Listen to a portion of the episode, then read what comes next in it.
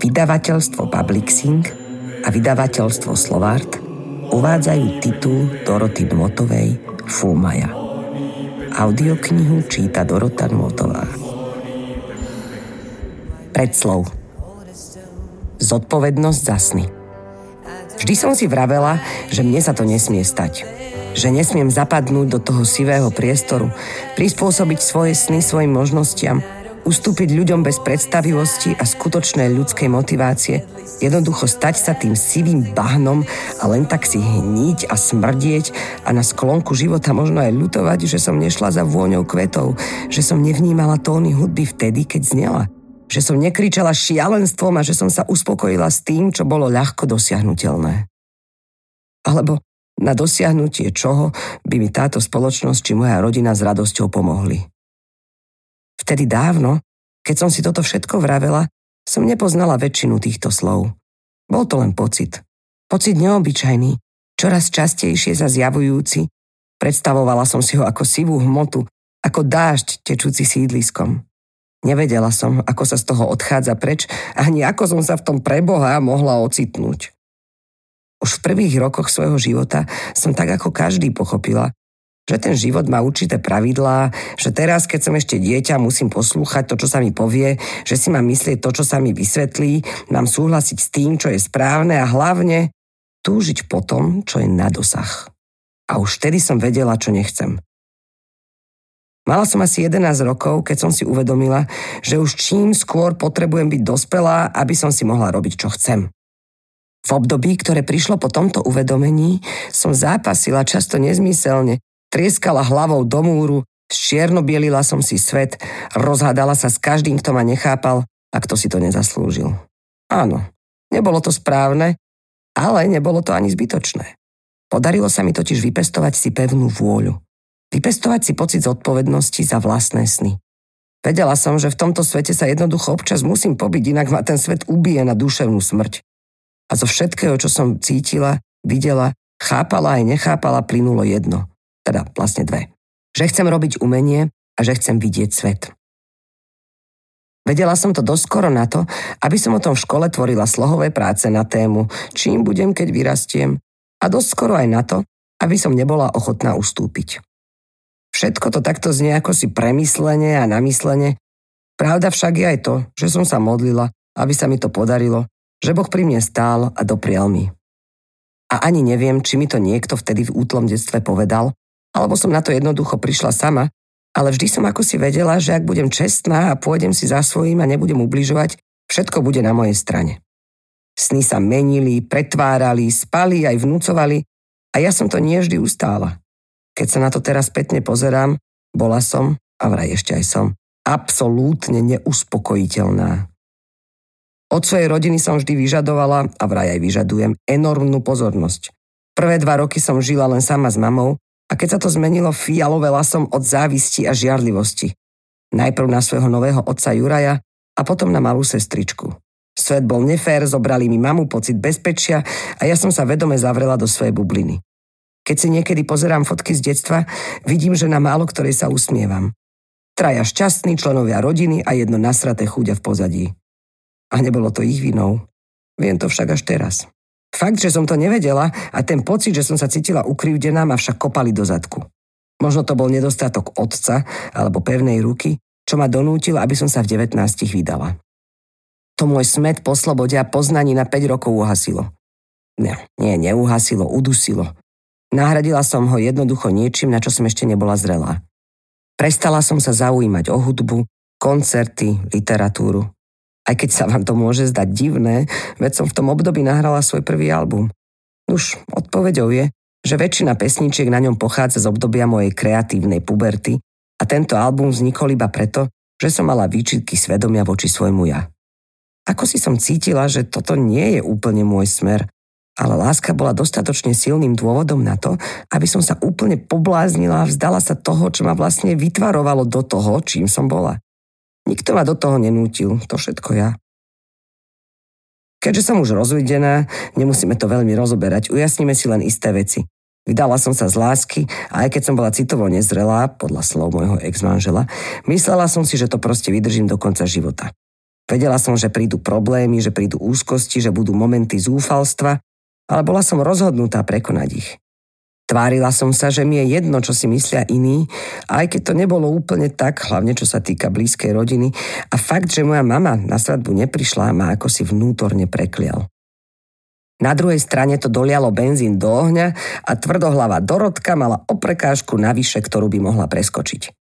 A keďže som vždy a všade chcela dokázať, že mám pravdu, moje úsilie nepoľavovalo dosť dlho. Problémy prišli, zamiešali karty, úzkosti ranili a aj napriek šťastiu, ktoré nemožno popierať, momenty zúfalstva sa stali týždňami, ale ja som nechcela poľaviť.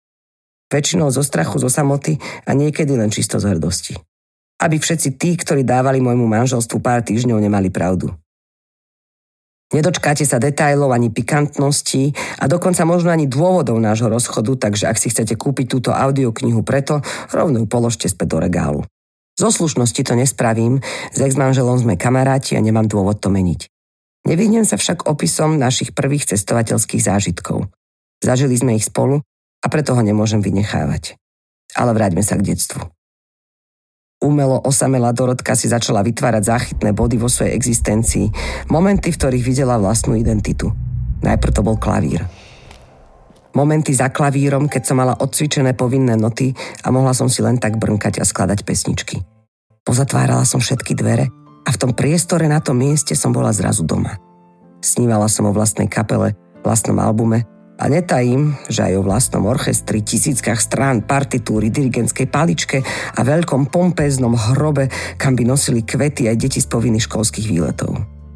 Netvrdím, že tento sen sa nemiešal s víziou o rokovej skupine s cigaretou v hube, s vidinou nekonečných žúrov a tisícok spotených fanúšikov. Nebylo sa to. A prečo by sa to vlastne malo byť? Bolo tu však ešte niečo. A práve to bude predmetom tejto knihy. Vždy tam bol ten pocit hľadania, ktorého cieľom nebolo nájsť. Túžba po putovaní, možno aj akomsi asketizme po spoznávaní, učení sa. Predstavovala som si samu seba v Afrike, Dodnes som to vlastne ešte nespravila. V Indii, v Himalájach, v džungli, v tajomnej Južnej Amerike, na púšťach, ľadovcoch. Predstavovala som si samu seba v slamených chyškách, na uzulinkých kanojkách, na slonoch, ťavách, koňoch, džípoch, strechách autobusov. Seba v meditačnom sede na útese pri mori, na rannej modlitbe s buddhistickými mníchmi v azijskom sirotinci. A tento pocit bol rovnako silný ako ten druhý. A keďže som nechcela, aby sa vylúčovali, musela som sa naučiť sklbiť ich. A túžba po obyčajnom hniezdočku ma pritom sprevádzala ako tieň, čo sa v duchu chichúňa na tej odvážnej obrini na výslní. Ten tieň vedel, že raz zatieni všetko ostatné. Ten deň. Bol to jeden z tých dní, keď bytostne viete, že sa vám celý život zasa obráti na ruby. Tie dni boli v mojom živote zatiaľ tri a toto bol ten druhý. Poznala som to šteglenie v brúšku, ten tlak v hlave a nervozitu v prstoch a myšlienkach niečo sa ide stať. Fakt bol ten, že som sa deň predtým rozišla s manželom. To však nebol pravý dôvod toho pocitu. Nevedela som ho pretransformovať do nejakej konkrétnej podoby a tak som si sadla k počítaču a začala brózovať po nete. Bola som v maminom pražskom byte a mala som jeden z mála voľných dní počas filmovačky snímky o život. Všetko vyzeralo sľubne. Točila som komédiu a mala som hlavnú rolu. A vraj som bola aj vtipná. Navyše som práve uzavrela zmluvu s veľkým vydavateľstvom na tri albumy. Mala som výbornú kapelu, plno nápadov, energie a chuti. Rozchod ma ešte nestihol deprimovať, ako som si to poriadne nestihla uvedomiť. Cítila som len neutíchajúce volanie po slobode. Ako pes, čo sa práve utrhol z reťaze a vlastne ešte ani nevie, kam by chcel ísť a tak stále sedí pri búde, pred pánom sa tvári, že je priviazaný a v duchu sa rýchlo a veľmi emocionálne rozhoduje. Bolo úplne jasné, že zo mňa nevyletí nič rozumné. No v momente, keď to v mojej mysli zasvietilo, už vôbec nebolo cesty späť. Himaláje. Trek okolo Anapurny. Počula som o ňom, vedela som o ňom, len som si vždy myslela, že na to nemám. A to nemohol byť prípad tej osoby, ktorou som bola teraz. Ten pes, čo sa utrhol z reťaze, pokojne môže zrazu začať aj lietať, ak trochu zamáva ušami. Začala som to googlovať a len sa mi potvrdzovalo, čo som vedela. Okruh Anapurnov, trek dlhý cca 300 km z 850 metrov až po 5416. Z džungle až po ľadovce. Jaký buddhizmus a čistá hlava. Idem a idem sama. Sama. nikdy som nebola sama. Od 15 rokov zo vzťahu do vzťahu zrazu ten úžasný pocit, že idem do Himalají a idem tam sama. Ponesiem si ruksak, budem sa tváriť tajomne, prestanem rozprávať, hm. alebo zostanem žiť niekde tam v jaskyni. Nie, nie, nie, mám predsa kapelu, OK. No tak sa aspoň vrátim ako najväčšia čajočka, čo sama prešla 300 kilákov cez Himaláje. Vrátim sa osvietená, pribratá, uvedomelá a vševediaca budem šťastná vo svojej samote a nebudem mať dôvod to meniť, pretože sa už samoty nebudem báť. Až kým nestretnem toho pravého a to už určite budem vedieť, že to je on, lebo už budem osvietená, hej? A možno ho stretnem tam, da kde hore, aj on pôjde sám liečiť si mindráky a spolu dostaneme výškovú chorobu. Ach, keby som len vtedy vedela, koho tam hore stretnem. Alebo to bude Nepálec. Ostanem tam a budeme mať 10 detí. Alebo bude matka Teresa, budem pomáhať, zachránim veľa životov. Prepínala som fotky iných turistov, ale videla seba. Bolo rozhodnuté.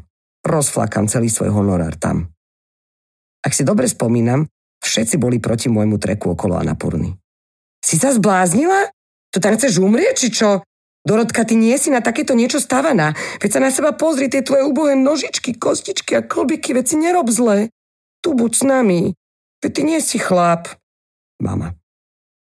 A to chceš ako zvládnuť? Však keď sme šli vtedy dávno na túru, si kričala po pár kopčekoch, že vyjebaná príroda. No neviem, podľa mňa akože len chceš utekať preč od svojich problémov. Ex-manžel. S vašou diagnózou uvedomujete si, čo je to mrsa? Veď musíte brať vakcíny. Imunolog. Fakt? No, nechcem vás vôbec odhovárať, ale podľa mňa je to úplne zbytočné. Dorotka, Vaša Anapurna je všade. Môže byť aj tu na Slovensku. Vôbec nie je nutné, aby ste zomreli v Himalájach. Tá Anapurna je vo vás, o vás. Je to práca na sebe, ktorú musíte zvládnuť. Môj psychiatr. Medzi mnou a tými, čo mi toto všetko hovorili, bola obrovská stena. Moje ego už nemohlo byť väčšie a moje rozhodnutie pevnejšie. Jedine svoju sestru Teresku som bola ochotná počúvať tak trošku pomedzi tehly v stene. Nechod sama, zober si šerpu, keď už sa tam ideš jebať, nechoď hlavne sama, však nech ti má kto pomáhať. Ho, ho, ho, ho, ho, tak počkať, počkať. V tom bola predsa pointa. Sama. Kráčam sama kopcami. Premýšľam. Mlčím. Bojím sa a teším sa. Nie, nie, nie, nie, nie, žiadny šerpa. Ešte by si potom ľudia pomysleli, že som slabá. Že sama by som to nezvládla. Klikám a študujem tak je to kurva 300 km. No. Ruk sa bude mať minimálne tak 15 kg. Ak spadnem do priepasti, kto zavolá vrtulník? Čo okrem ega, ktorého medze sa v ten deň rozplynuli v časopriestore, podobne ako psie reťaze, mi bráni na jaci šerpu? Rozum vyhral.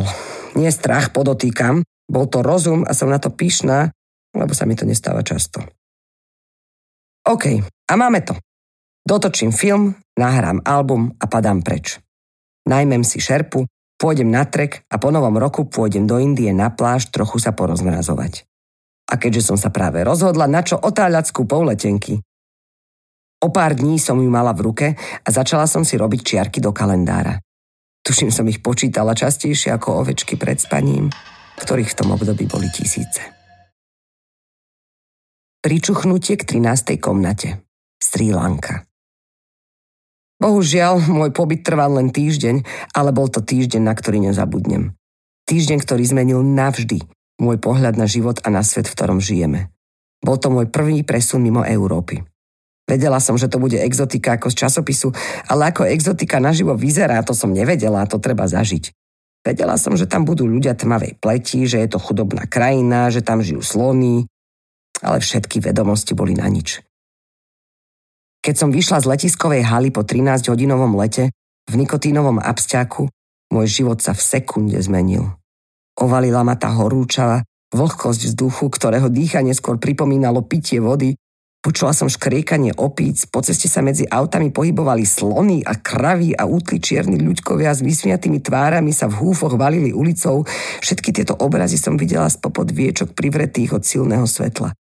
V tom momente, ktorý v skutočnosti na moje dnešné počudovanie trval len pár sekúnd, sa mi vtisli do očí slzy a vypukla som do húronského, oslobodzujúceho smiechu. ktorý som nedokázala ovládnuť. Drobná pani, ktorá zametala vchod do letiska, sa na mňa priateľsky a s pochopením usmiala.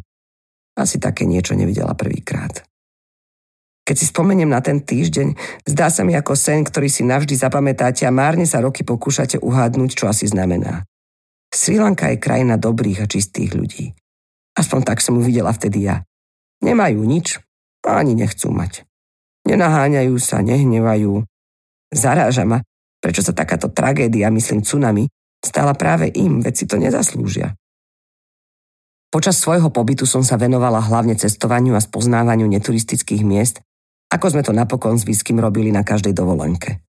Prenajali sme si tuk-tuk, trojkolesová motorka pre troch ľudí, v Indii volajú rikša, a brázdili sme po cestách, ktoré boli skôr necestami a stretávali sme ľudí a zvieratá, pre ktorých bol biely človek atrakcia. Na Sri Lanke som sa cítil, ako keby som prišla na nejakú stretávku s najlepšími priateľmi, všade sa tam totiž pohybujú vaši priatelia. Najprv som sa pred nimi hambila. Za to, ako žijem, čo všetko mám a nevážim si to, a čo všetko by som mohla mať, keby som si to vážila. Potom môj pocit menej cennosti ustúpil a žiaľ až na konci pobytu som sa cítila ako jedna z nich. Viem, že to vyznieva možno príliš oslavne ako nejaká óda, ale čo iné mám napísať o raji? To, čo mám zo Sri Lanky ešte aj teraz po rokoch cestovania a zažívania o mnoho intenzívnejších vecí, je ten pocit na letisku. To je niečo, čo sa už nikdy nezopakovalo. Aj keď je to niečo, čo stojí mimo slov a akýchkoľvek pokusov o definíciu, predsa len toto je kniha. A tak sa musím pokúsiť opísať to slovami. Niektorí niečo podobné spomínali po tom, čo prežili klinickú smrť. Že sa vám proste pustí film. Film z minulosti, to je normálne ale film z budúcnosti, film z minulých životov, film zo životov iných ľudí, film zo života krajiny, film zo života ako takého. Presne tak. Presne toto sa mi stalo. Whisky tuším čakal na batožinu a ja som vybehla von, lebo som si musela zapáliť. Stála som tam s nezapálenou cigou a bol to tuším jediný raz, čo som sa smiala aj plakala naraz. Neviem, či ten stav trval sekundu alebo minútu, alebo koľko vlastne, Keby som vtedy vedela niečo o buddhizme, predstavovala by som si takto nejako osvietenie. Našťastie som o tom nič nevedela a tak som sa vyhla životnému omilu, že by som, nedaj Bože, mohla byť osvietená v 20 Vybavili sa mi tie detské sny o palmách, opičkách a papagájoch, o slamených chyškách, o modlitbách s mníchmi. Zrazu to zafungovalo a ja som sa ocitla vo sne aj v realite zároveň, v akomsi čudnom časopriestore, o ktorého existencii som síce predtým nevedela, ale napriek tomu som sa tam cítila veľmi pohodlne. Za pár minút ten pocit prešiel a bola som normálnou turistkou, ktorá pozoruje a necháva sa pozorovať, obdivuje a kritizuje, fotí a spoznáva. Vždy, keď sa mi zdalo normálne zobudiť sa ráno na Sri Lanke, snažila som sa navodiť si ten letiskový pocit. Uvedomiť si neobyčajnosť situácie, začať si uvedomovať zázrak, nestratiť sa v myšlienkach o minulosti, v túžbách o budúcnosti, neporovnávať životy, jednoducho si len uvedomiť, kde to pre Boha som. Vrátiť sa na letisko a začať sa smiať s filmom v hlave. V podstate to mám podobne so vzťahmi. Vždy, keď sa mi zdá, že poznám každú jeho storku a že som sa vždy zobudzala po jeho boku, pripomeniem si prvé dni. Tie motýliky, tie rozpaky, ten rešpekt, ktorý človek má k niečomu novému a krásnemu. Lebo len cudzie si vážime. Aj s mužmi, aj s výletmi je to rovnaké. Zunujú sa, to je normálne. Ale vtedy sa treba zastaviť, obzrieť sa späť a uvedomiť si, že sú to vlastne cudzí ľudia a cudzie krajiny, ľudia a krajiny, o ktorých sme kedysi snívali. Že to je tá Sri Lanka na letisku, nie tá Sri Lanka, kde sa strieľajú desiatky rokov tamilskí tigri a kde žije taká kopa ľudí pod prahom chudoby. Pretože keď prídete na Sri Lanku s týmto, nezažijete ten pocit na letisku. Celé tie okolnosti, ako sme sa tam dostali, boli také čarovné. Whisky mu raz jeho kamoš pilot povedal, že lieta na Sri Lanku a že tam potom musí vždycky týždeň trčať ako idiot, lebo tá istá posádka nemôže hneď letieť naspäť. A Whisky si povzdychol, že mu závidí také trčanie, na čo ho kamoš pilot odporúčil na šéfa CK Leonardo, pre ktorú to robil ako čarter. Ja som vtedy bola celkom in, moderovala som hitparádu pre Jojku a tak som si myslela, že by sme sa k tomu mohli so štábom nejako prifariť, natočiť tam niečo vybartrovať. Stretli sme sa so šéfom Leonarda, prišli sme na to, že je to Whiskyho spolužiak zo strednej a zanedlho sme zistili, že Forza, ktorá hitparádu vyrábala, sa so svojím lenivým prístupom nikam trepať nebude. Veď okrem zážitku by nič z toho nemala. A zážitky v dnešnom svete nie sú reálna hodnota. tak sme so sklonenými hlavami prišli šéfovi Leonarda oznámiť, že z toho nič nebude. No a vy môžete ísť? Spýtal sa nás. No však my môžeme, len nevieme, čo by sme vám v tom prípade dali ako protihodnotu. Môžete ísť, či nie? No môžeme, môžeme, áno, samozrejme, samozrejme, môžeme. Tep 190. Cítim ho v krku. To by bol jaký for, keby nám to len tak dal. No tak chodte však, hneď vám vytlačím voucher. O tri dní na to som stála na letisku s nezapálenou cigaretou a otvoril sa vo mne kvet, ktorý už bol pripravený púčať. A vedela som, že len tak skoro neodkvitne. Jediným problémom bol vzduch. Naozaj sme si vtedy nevedeli predstaviť, ako toto pre Boha vydržíme. Skúšala som dýchať cez tričko, aby sa do mňa nedostávalo toľko vody, ale aj tričko bolo mokré. Vlasy aj pokožku som mala vlhké. Vzduch obsahoval vtedy vyše 95% vody a to už je proste zlé. Prvé tri dni ma pichalo pri srdci a stále som mala pocit, že zamdliem, ale potom to ako si prešlo. Bol marec, 9 mesiacov pred tsunami. Prišli sme do hotela večer za tmy a hneď sme sa išli pozrieť na more. Poznáte ten pocit viny. Keď prídete k moru a okamžite sa do nehodíte, tak máte výčitky. Je to ako byť na lyžovačke a neližovať sa a iba chlastať v chate. Alebo byť na recepcii a nezožrať krevety. Alebo sedieť v krčme, keď vonku zapadá slnko nad morom. To je doslova hriech. More bolo teplé jak šťanka a vlny trieskali o nedaleké skaly. Whisky sa hodil hneď do vody, ja som len stála a nasávala ešte viac vlhkosti, tento raz obohatenej o viacej jódu, keď tu zrazu whisky skríkol a v zápäti ja. Nad hlavami nám preletelo niečo strašné. Hlavu to malo veľkú ako vlčiak, cerilo to zuby a krídla to malo ako netopier. Keby nebolo také teplo, asi by som mala aj zimomriavky, ale tak to ma len napínalo. Toto stvorenie sa nám podarilo identifikovať až o niekoľko dní, keď sme sa prechádzali v botanickej záhrade a na stromoch vyseli také čudné čierne pytle. Ja som nemala na nose bríle, ale sprievodkynia nám povedala, že je to kalon jedlý. Obrovský netopier žijúci na Sri Lanke. Tak to bol on.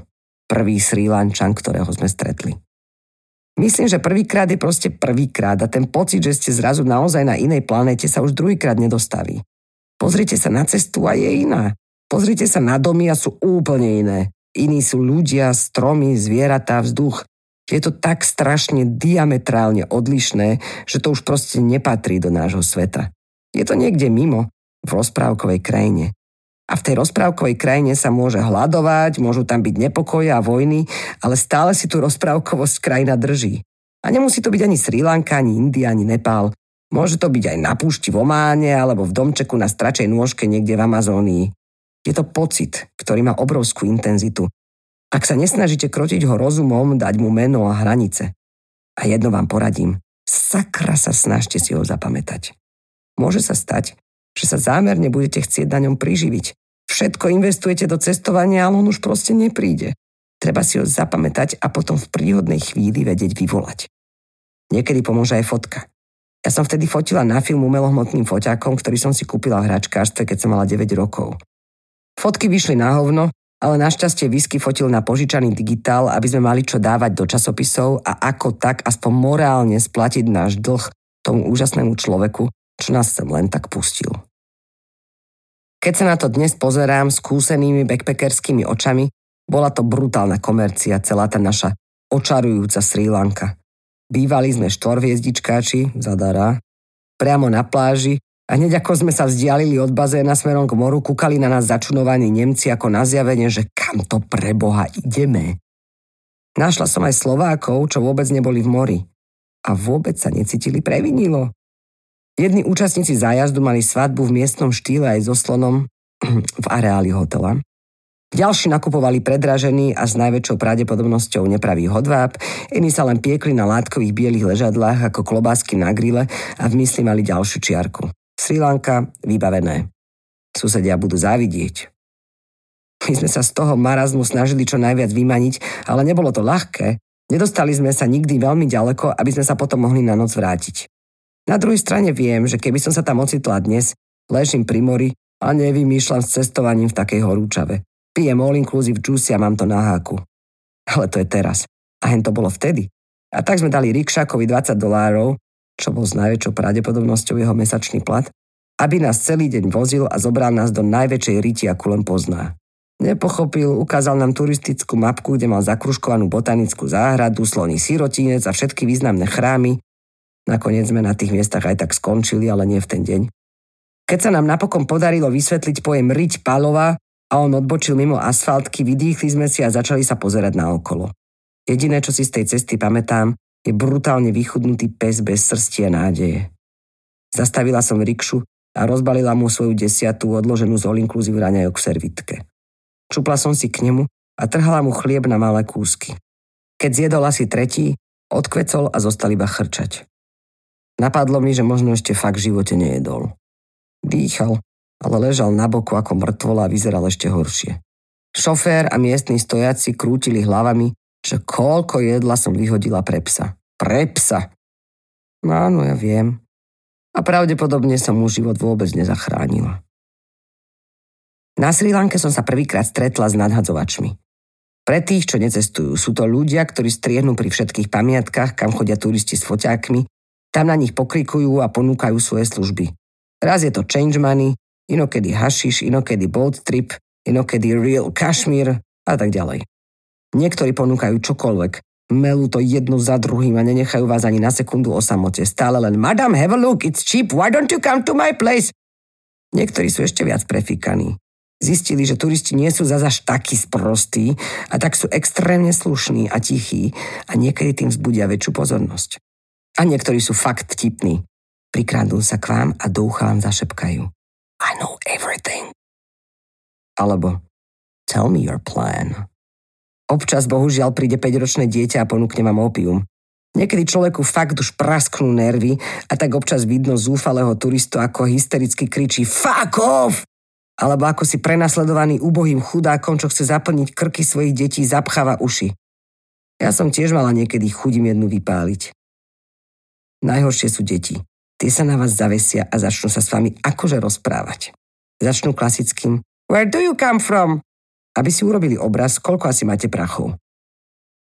Neskôr sa mi pri cestovaní po Ázii osvedčilo, a to nielen pri deťoch, hovoriť, že som z Polska. Potom sa spýtajú, which hotel do you stay? Aby si to potvrdili a pokračujú, are you first time in Sri Lanka? Aby zistili, či už máte podobných ako oni prekuknutých a takto to robia asi 5 minút, kým z nich nevylezie, že vás pozývajú k sebe, čo v reáli znamená, že vám tam bude ich strýko niečo núkať, nejaký hodváb alebo iné blbosti. Takže toto sú oni, nepriatelia každého cestovateľa. Najhoršie je, že niektorí sú zlatí a človek im fakt chce pomôcť, len jednoducho nemôže. V prípade detí tým podporuje to najhoršie. Že tým deťom potom rodičia nedovolia chodiť do školy, ale nútia ich takto pracovať či žobrať. Preto najlepšie, čo človek môže spraviť, je nič, od nich nekupovať a nič im nedávať, aj keď to znie krúto. Neplatí to o dôchodcoch. Tí sú odkázaní len na pomoc druhých. A ak sa na nich deti vyserú, sú na almužne. Srílanskí nadhadzovači sú jedni z najhorších. Hlavne tí, ktorí predstierajú priateľskú konverzáciu. Vy si už myslíte, jej, aký krásny rozprávkový deduško. A potom z neho vylezie, že chce prachy. Na jednej prechádzke po mestečku Beruela sa k nám pridal mladý moslim a začal na nás zasa vyťahovať tieto triky. A tak sme ho poslali do riti s tým, že na toto fakt už nemáme nervy a on nám začal vysvetľovať, ako oni moslimovia robia serióznu robotu, obrusujú diamanty napríklad. Ako budisti iba chytajú ryby a nič nechcú dosiahnuť, na čo som mu povedala, že presne to mi je blízke a že mu serem na jeho diamanty. Ale nie je to celkom pravda ani o budistoch. Na Sri Lanke sú vypočítali príslušníci všetkých vrstiev bez výnimky, čo je jedna jediná prekážka. Inak je tento ostrov rajom z každej stránky pre turistu. Pre miestných to až tak neplatí. Neustále nepokoje spôsobované tamilskými tigrami na severovýchode štátu sa tiahnu už 10 ročia a kto vie, dokedy ešte budú. Na Sri Lanke sa však stalo ešte niečo veľmi dôležité. Našla som si tam svoju novú lásku. Čaj. Bola som sa pozrieť na čajové plantáži a v továrni na spracovanie čaju. Okolitú zvlnenú krajinu pokrývali milióny čajových lístkov. Na plantážach pracovali ako zberačky tamilské ženy s košmi na hlavách. Slnko pieklo, vonku bolo asi 40 stupňov a bolo príšerne vlhko. Možno práve tieto podmienky dávajú cejlonskému čaju jeho jedinečné vlastnosti. Ako som tam tak pozorovala ten čajový svet, jeho premyslenú štruktúru, rozsiahle plantáže, pôvodné drevené stroje na spracovanie čaju a pôvodných obyvateľov pri práci, zamilovala som sa do čaju úplne. V továrni som zistila, ako naozaj chutí pravý ceylonský čaj. Predávali ho na váhu za smiešnú cenu, už som si kúpila nejaké vzorky. Odtedy pijem čaj dennodenne, vlastne niekoľkokrát za deň, či je zima alebo totálna horočava, pokoj alebo zhom. A kamkoľvek idem, nosím si vzorky z miestnych plantáží. Stala sa z toho taká malá, milá obsesia. Popri chvíľach pri klavíri opäť tá malá osobná chvíľka meditácie, či ako to nazvať. Keď čas sa obmedzí na prítomnosť a netrápi ma nič iné, iba farba nálevu, sila chuti a správna teplota. V Japonsku sa takáto kravina študuje 3 roky a na konci štúdia konečne viete, ako podávať čaj. Pozerala som si to na nete s takým malým chrobáčikom v hlave ale nejaká Češka tam písala o tom report, že po pol roku musela zanechať drahé štúdia, lebo jej z toho neustáleho klačania odišli kolená. Zo Sri Lanky som doniesla asi pol kila zeleného čaju a bolo rozhodnuté.